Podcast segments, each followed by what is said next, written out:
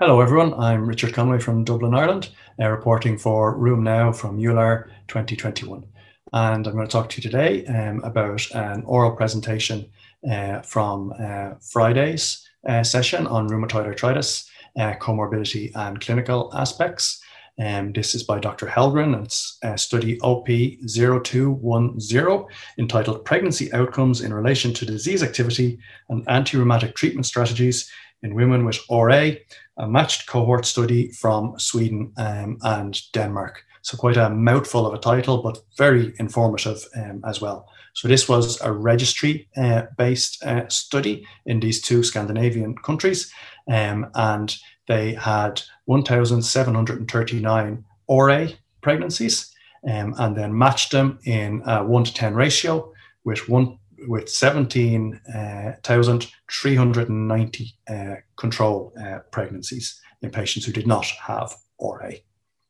So, um, what they found um, in this study was that RA increased the risk of both uh, preterm birth and small for gestational age infants uh, compared to controls with an odds ratio of 1.9 for both um, and this is uh, something we, we kind of knew from other studies that rheumatoid arthritis um, increases uh, the risk um, of poorer pregnancy outcomes.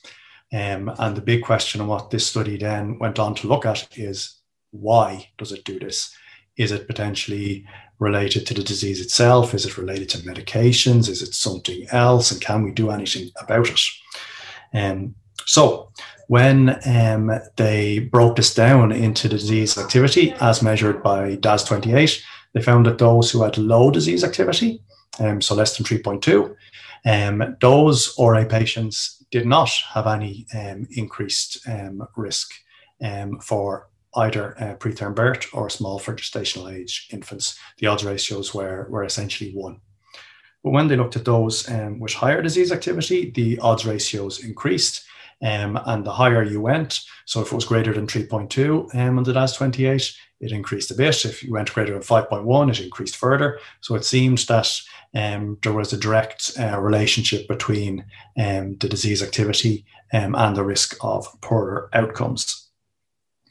Um, they then went on and they compared rheumatoid arthritis patients who had disease activity um, of less than 3.2 um, on the DAS28 to those who had greater than 3.2 and looked at the comparative odds ratios for that. Uh, so this is comparing RA patients with low disease activity to RA patients with high disease activity. And they found that RA patients with high disease activity had an odds ratio of 2.7 um, for preterm birth and an odds ratio of 3.4 for small for gestational age infants. So again, this is further reinforcing the fact that it really seems to be disease activity um, that is uh, the risk here, not any of our um, treatments that we use in uh, rheumatoid arthritis. And in fact, in fact, the the follow on from this is that if if you're using um, some of our agents to improve disease activity, that our medications should really be associated with improved uh, pregnancy um, outcomes. Um, and this is I guess something we should really do better in clinic. I think a lot of our patients, despite the fact that we tell them our medications um, are safe in pregnancy, we're not doing well at getting that message across. Um, and a lot of patients still prefer to stop um, their medications um, during pregnancy with the best intentions. They don't want to, to be giving anything for putting anything foreign into their body when the baby is developing. Um, but I think we need to do better at uh, bringing across this data, which in fact says that it's a risk to the baby not to be on these medicines, that the pregnancy and the baby are going to have worse outcomes if the rheumatoid arthritis um, isn't controlled. So, really, we should um, continue um, these medications where safe uh, during pregnancy. Uh, you can follow me at Twitter um, um, at Richard P.A. Conway and remember to tune in to RheumNow for more news and information from EULAR 2021.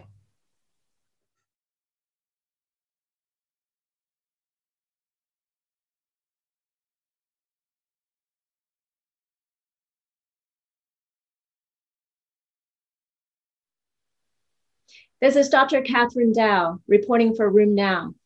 I'm at EULAR 2021 And I just found this really fascinating poster. It's poster number oral presentation OP0133. And what this poster did, it was a Kaiser Permanente cohort study, and they were evaluating the prevalence of hydroxychloroquine retinopathy in long term hydroxychloroquine users. And what they did was a per- retrospective study of 676 patients who've been on hydroxychloroquine for more than five years.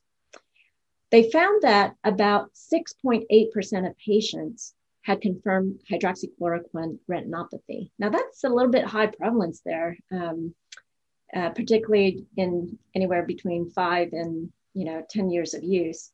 Anyways, about 159 of them had an abnormal OCT. So the risk that they found associated with retinopathy is older age. And in fact, an age of greater than 80 years old conferred an odds ratio of retinopathy of 3.83, confidence interval 1.31 to 11.21. They also found, surprisingly to me, is that if a patient has a history of atherosclerosis, their odds for developing hydroxychloroquine retinopathy also increase, odds ratio of 2.99 with a confidence interval of 1.39 to 6.43. Now, cumulative dose greater than 2000 has a very significant um, association with retinopathy with an odds ratio of 15.8. And this confidence interval spans actually between 3.24 to 76.9. The longer period of use, like 10 to 15 years of use, the odds ratio is also significant at 4.44, and the confidence interval is 1.71 to 11.55. And then if the patient's been on it for more than 15 years, the odds ratio is probably one of the highest I've seen, which is uh, 19.33, um, with a confidence interval of 5.46 to 68.41. So this begs the question, the study begs the question, what if you've had a patient with lupus who've been on hydroxychloroquine for 15 or 20 years and it's been controlling their disease, they're stable, what would you do? Would you stop the dose, the medication? Would you lower the dose? Would you um, perhaps even just switch them to a, a drug of different mechanism of action? I mean, hydroxychloroquine is one of the lifesavers for lupus. I mean, it's been shown to reduce mortality, it's been shown to reduce lupus flares, help with lupus nephritis, uh, improve glucose tolerance, decrease the risk of miscarriages and thrombosis. So it, it is a very good drug. Um, in my opinion, I mean, I know that Dr. Michelle Petri checks whole blood hydroxychloroquine, but in my opinion, I might, as the patients get older, lower the dose. So this is Dr. Kathryn Dao reporting. Follow me on Twitter at KDow2011.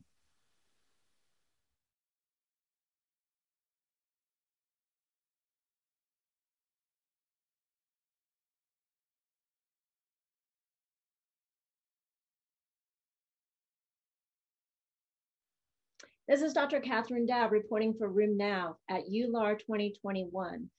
I'm in my lovely office attending this conference overseas. Anyways, I wanted to talk about poster 0103. And this is a French GR2 prospective study of 290 lupus pregnancies. And what they did was describe the variations in C3 and C4 serum levels. Now, we all know that complements can increase in pregnancy, and that includes patients with lupus. And with lupus, though, this is a complement depleting disease, a complementopathy um, type of disease. So oftentimes we like to check C3 and C4 levels to assess disease activity. But when a patient's active and you're not quite sure, are they flaring and their complement levels are increased, how do you interpret that? So this is actually the first study, it's a prospective longitudinal study of lupus pregnancy. So I thought this was really fascinating because for the first time, they actually quantify how high does the complement level go up in lupus pregnancies. They looked at 290 pregnant women, and there were over 669 measurements of C3, 678 measurements for C4. And they found that the mean C3 value increased by 28%, and the mean C4 values increased by 11%. And this is comparing first trimester to third trimester. So with these results, um, this might actually lead to a more precise definition of what the lowest cutoff value is when accounting for lupus disease activity in pregnancy. So I found this study possibly useful, particularly in clinical practice. This is Dr. Kathryn Dao. Follow me on Twitter at KDow2011.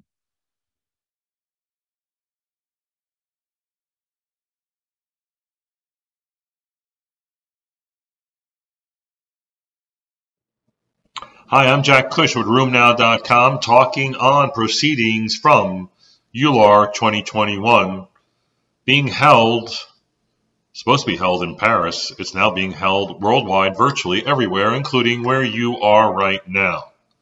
I want to talk about highlights in psoriatic arthritis so far from the meeting.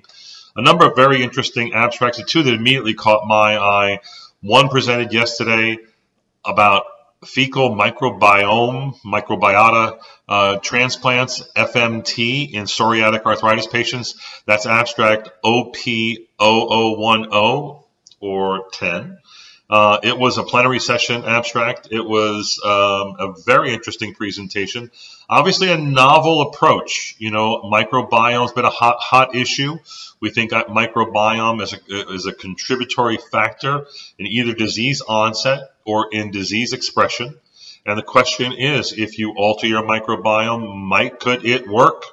We do have data in psoriasis and psoriatic arthritis that if you lose weight, you get better, significantly better by usual measures like ACR20. We do have data, less impressive, about gluten-free and anti-inflammatory diets making psoriatic disease better as well. And so are these issues of weight, uh, leptins and other adipokines contributing to inflammation, or are these issues of microbiome alterations? Well, the microbiome transplant has been used in colitis with great success and several other disorders, and it was studied here. In this study, uh, it was 31 patients, not a large group, 15 of whom got FMT. And don't ask me how they did it. Don't want to go into the details. Nope, not going to do it. Versus placebo. That was easy. Coming up with a placebo for this trial, you know, a bunch of Oreos in a bag. Who knows? Anyway, they did the transplants, and they, it was a 26 week trial, and they had their outcomes, usual outcomes. And quite surprisingly, the uh, microbiota transplant, the fecal micro, microbiota transplant, FMT, was inferior to placebo. Did not work at all. Higher rates of failure with FMT, 60% versus placebo, 15% at 26 weeks. There was no difference in safety. In fact, there was maybe a little less safety issues with the FMT. But it wasn't just the one primary endpoint. It looked like all their primary endpoints or all their secondary endpoints did not do as well with FMT. This was a big surprise. And um, some of the critique has been maybe how they what they used and how it was um, done uh, methodologically was uh, what killed this study.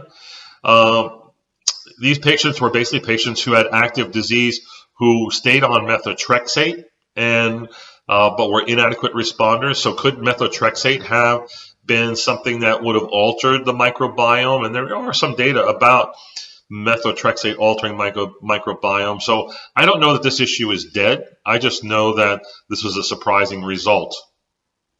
The second study actually hasn't been presented yet, but I've been reading about it. It's called the Junipera study.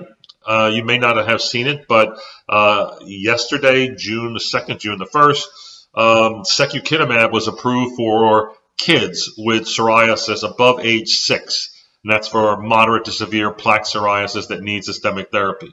And that's based on, I think, two or three studies, pretty good outcomes. Um, nice advantage because you'd like to see the same drugs that are available for adults being used in kids. So there's also one of the trials that were done in kids was this Junipera study. This is going to be presented on Saturday, the 4th. Um, it's called LB, late breaking abstract 0004. Uh, it's a study of, I think, 86 kids with either juvenile psoriatic arthritis or ERA, enthesitis related arthropathy. Um, this was a two year study, but it had like a 12 week primary endpoint. And when they looked at how these kids did, the, both by uh, pediatric or juvenile ACR 30s and ACR 70s, um, significant improvements over placebo. But nonetheless, this is a nice advantage, a nice new addition for treatment.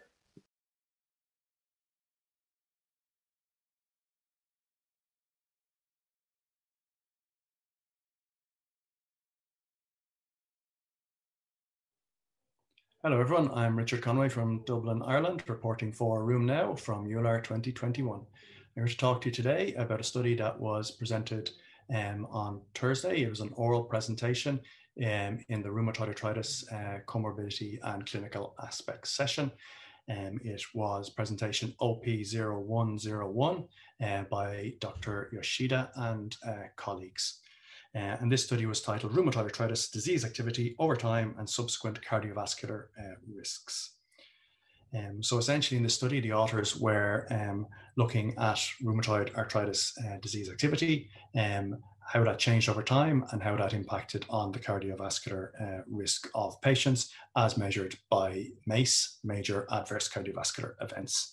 Um, they had over 40,000 patients and they measured disease activity using the CDAI, the Clinical Disease Activity Index. Uh, I like the CDAI. It is um, avoids uh, inflammatory markers um, in its construction, meaning it's a, it's a good measure um, for day-to-day working, and it avoids untoward influences of uh, certain medications um, on um, those inflammatory markers, which may not accurately reflect overall uh, control of disease. So um, what uh, these authors found um, was that a moderate or high CDAI within the first six months um, of rheumatoid arthritis uh, treatment was associated with um, a significant increased risk of major adverse cardiovascular events. And that after six months, um, those that increased risk um, appeared uh, to diminish um, and essentially uh, disappeared over time this is this is interesting. Um, we know that rheumatoid arthritis patients are at increased risk of cardiovascular um, events, and we think a lot of this um, may potentially be related uh, to disease activity, um, and that's what the author's findings corroborate that. But they also show that it seems to be early disease activity that is more important, and this has potential clinical implications. Um, obviously, we all have an inherent belief that we, we should treat our rheumatoid arthritis patients um, as well as quickly as possible. Um, th- but this just further emphasizes that being aggressive and getting people rapidly into remission um, has potential benefits, not just to their symptoms, not just to their joints, um, but their, to their risk um, of comorbidities, and in particular in this study of cardiovascular um, risk. Uh, you can follow me on Twitter at uh, Richard P.A. Conway and remember to tune into RheumNow uh, for more news and information from EULAR 2021.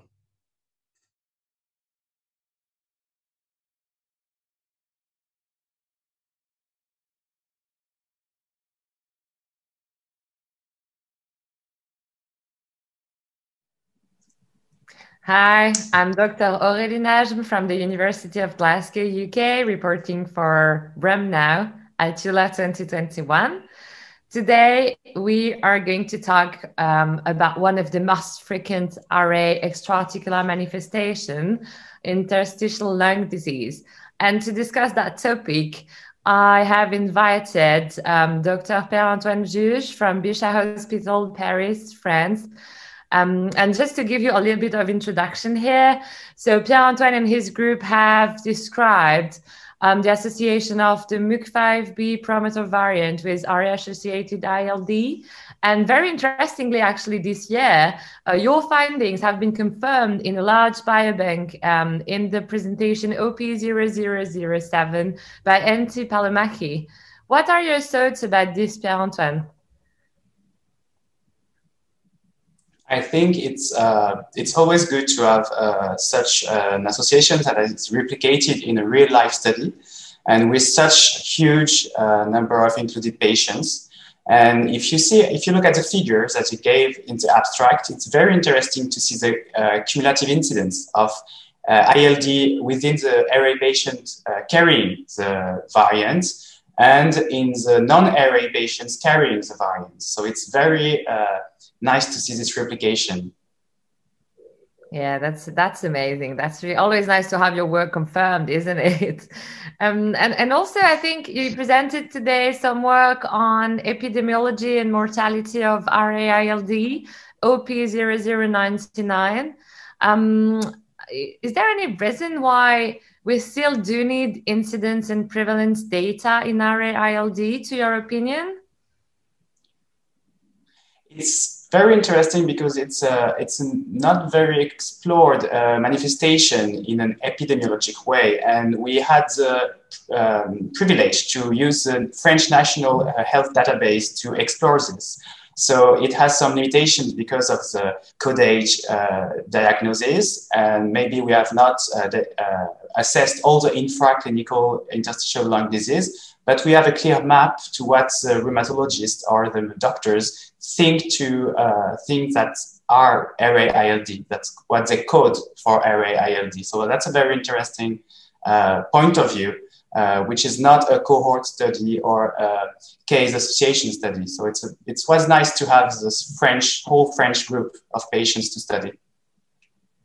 Indeed, that's and that's we very... also yes we also use that to uh, compare the mortality uh, which we don't have many um, new recent uh, epidemiologic data. So that's very interesting too.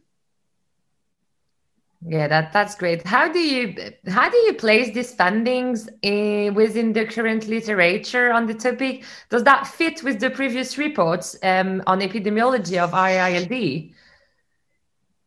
I think uh, we have found a very few number of RA-ILD within the RA population. The frequency was about 2.5% uh, of uh, RA-ILD within RA patients, which is very few. And I think it's because of the bias induced by the codes. But uh, within this RA-ILD population, uh, we have uh, very reproducible um, data. There are more men, there are elder. And so I think we can learn from this population.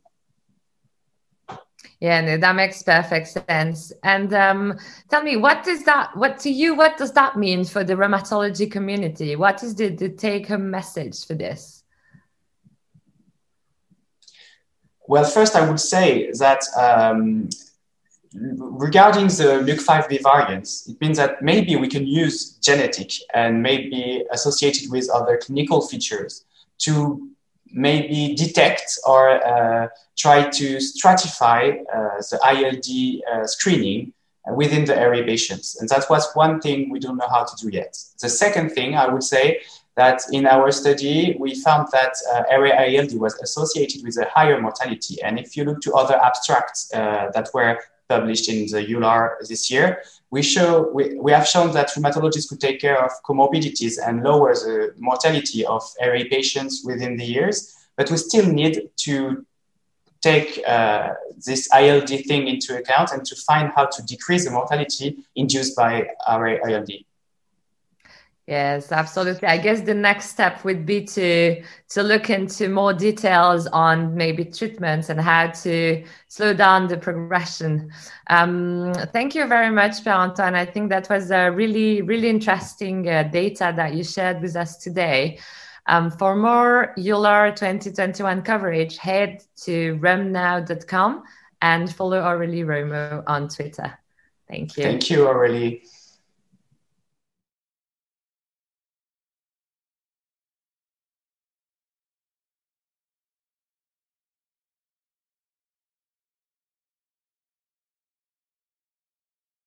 Hello, this is Jonathan Kay from the University of Massachusetts Medical School reporting for RheumNow at EULAR 2021.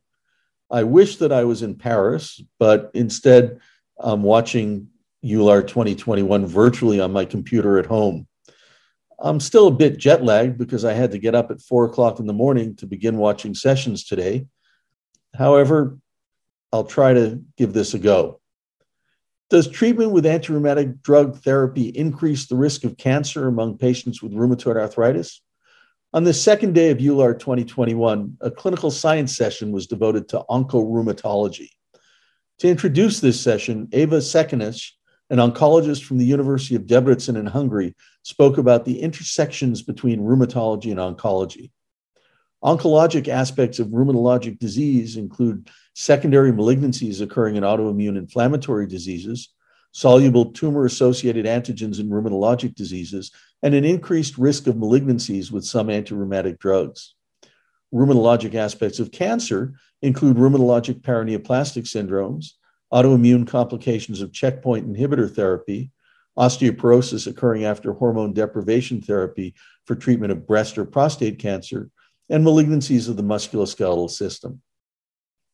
In abstract OP0187, Harigai et al. assessed the incidence of malignancy in the IORRA cohort of over 8,000 Japanese rheumatoid arthritis patients seen at Tokyo Women's Medical University between 2013 and 2019. They found the overall risk of malignancy to be similar to that in the general Japanese population, but the risk of lung cancer was significantly lower. However, as is known to occur in patients who have had active rheumatoid arthritis, there was a nearly fourfold increased risk of lymphoma. When compared to data obtained from the same cohort between 2001 and 2005, the lymphoma risk had decreased by 50%. They attributed this to better disease control achieved with the use of methotrexate doses higher than six milligrams per week, which is what used to have been the standard in Japan, and the availability of new biologic DMARDs and JAK inhibitors. Johan Askling of the Karolinska Institute reviewed the incidence of cancer among rheumatoid arthritis patients treated with biologic and targeted synthetic DMARDs. TNF inhibitors do not increase the risk of cancer over up to 10 years of follow up and may offer some protection against the development of lymphoma. TNF inhibitors also do not increase the risk of cancer relapse. However, this may reflect a channeling effect of the reluctance of most rheumatologists to use TNF inhibitors in patients with a history of cancer. There is no signal of an increased cancer risk with either rituximab or tocilizumab. However, for abatacept, a meta analysis identified a 20% increase in overall cancer risk that was largely driven by the development of non melanoma skin cancers. Although it has generally been considered that there is no significantly increased risk of cancer with JAK inhibitors, a 50% increased risk of malignancy was observed in a study designed to assess the cardiovascular safety of tofacitinib. This signal should be investigated further in other studies of tofacitinib, especially in those of longer duration. If substantiated, the possibility of an increased risk of malignancy should be investigated for other JAK inhibitors. Askling hypothesized that the inflammation which drives the development of cardiovascular disease and rheumatoid arthritis may also drive cancer risk, not through a shared mechanism, but likely as a result of shared risk factors. Notably, Channeling bias may account for the reduced occurrence of lymphoma and cardiovascular disease that has been observed with the use of TNF inhibitors. Although there is a theoretical risk that biologic or targeted synthetic DMARDs could affect cancer risk, in practice, they do not appear to be a major risk factor for the development of cancer. Most cancers occurring in patients with rheumatologic diseases have no relation to the underlying disease or to its treatment. However, Follow up in most safety studies looking at cancer risk has been relatively brief, up to five years in most. Thus, we do not know with certainty what is the risk for all cancers with all DMARDs. Much interesting information has been presented today. For more EULAR 2021 coverage, head to rheumnow.com. I'm Jonathan Kay.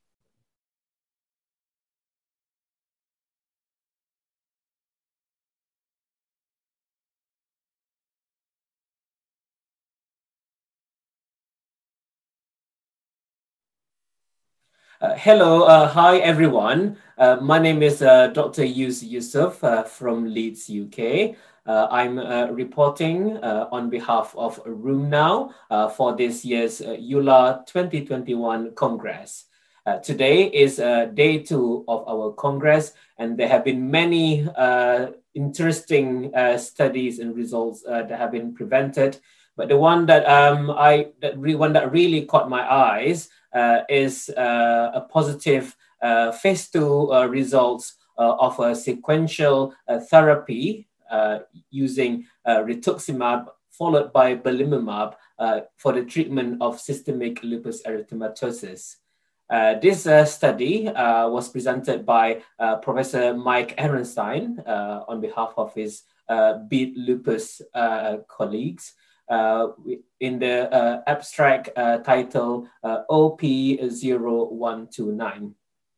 Uh, as we all uh, know, um, rituximab uh, failed uh, to make to meet the in uh, the primary endpoints in the initial uh, pivotal trials in systemic lupus erythematosus.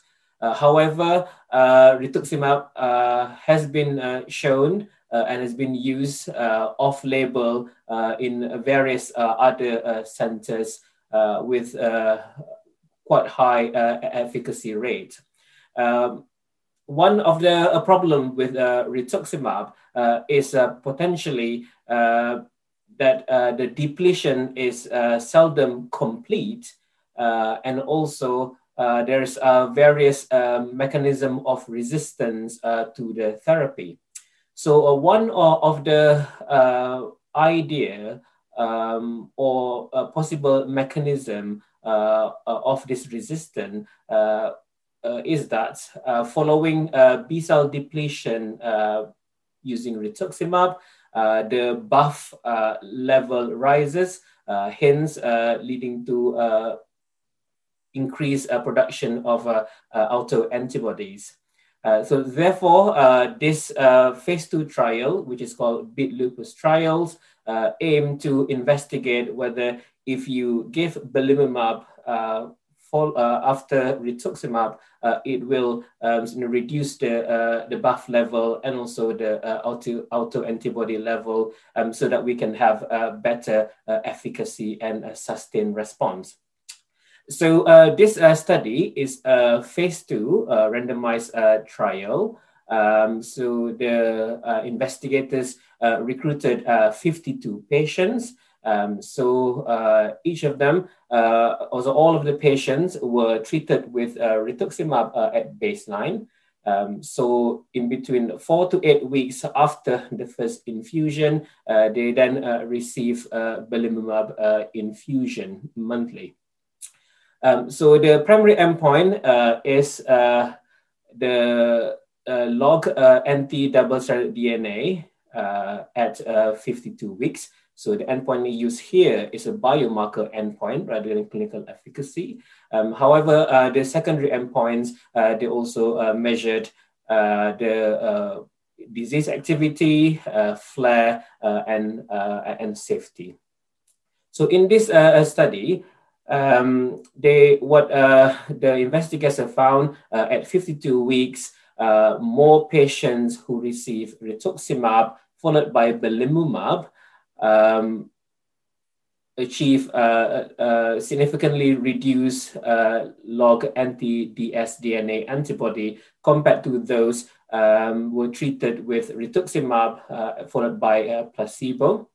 Uh, so hence their primary endpoint uh, was met.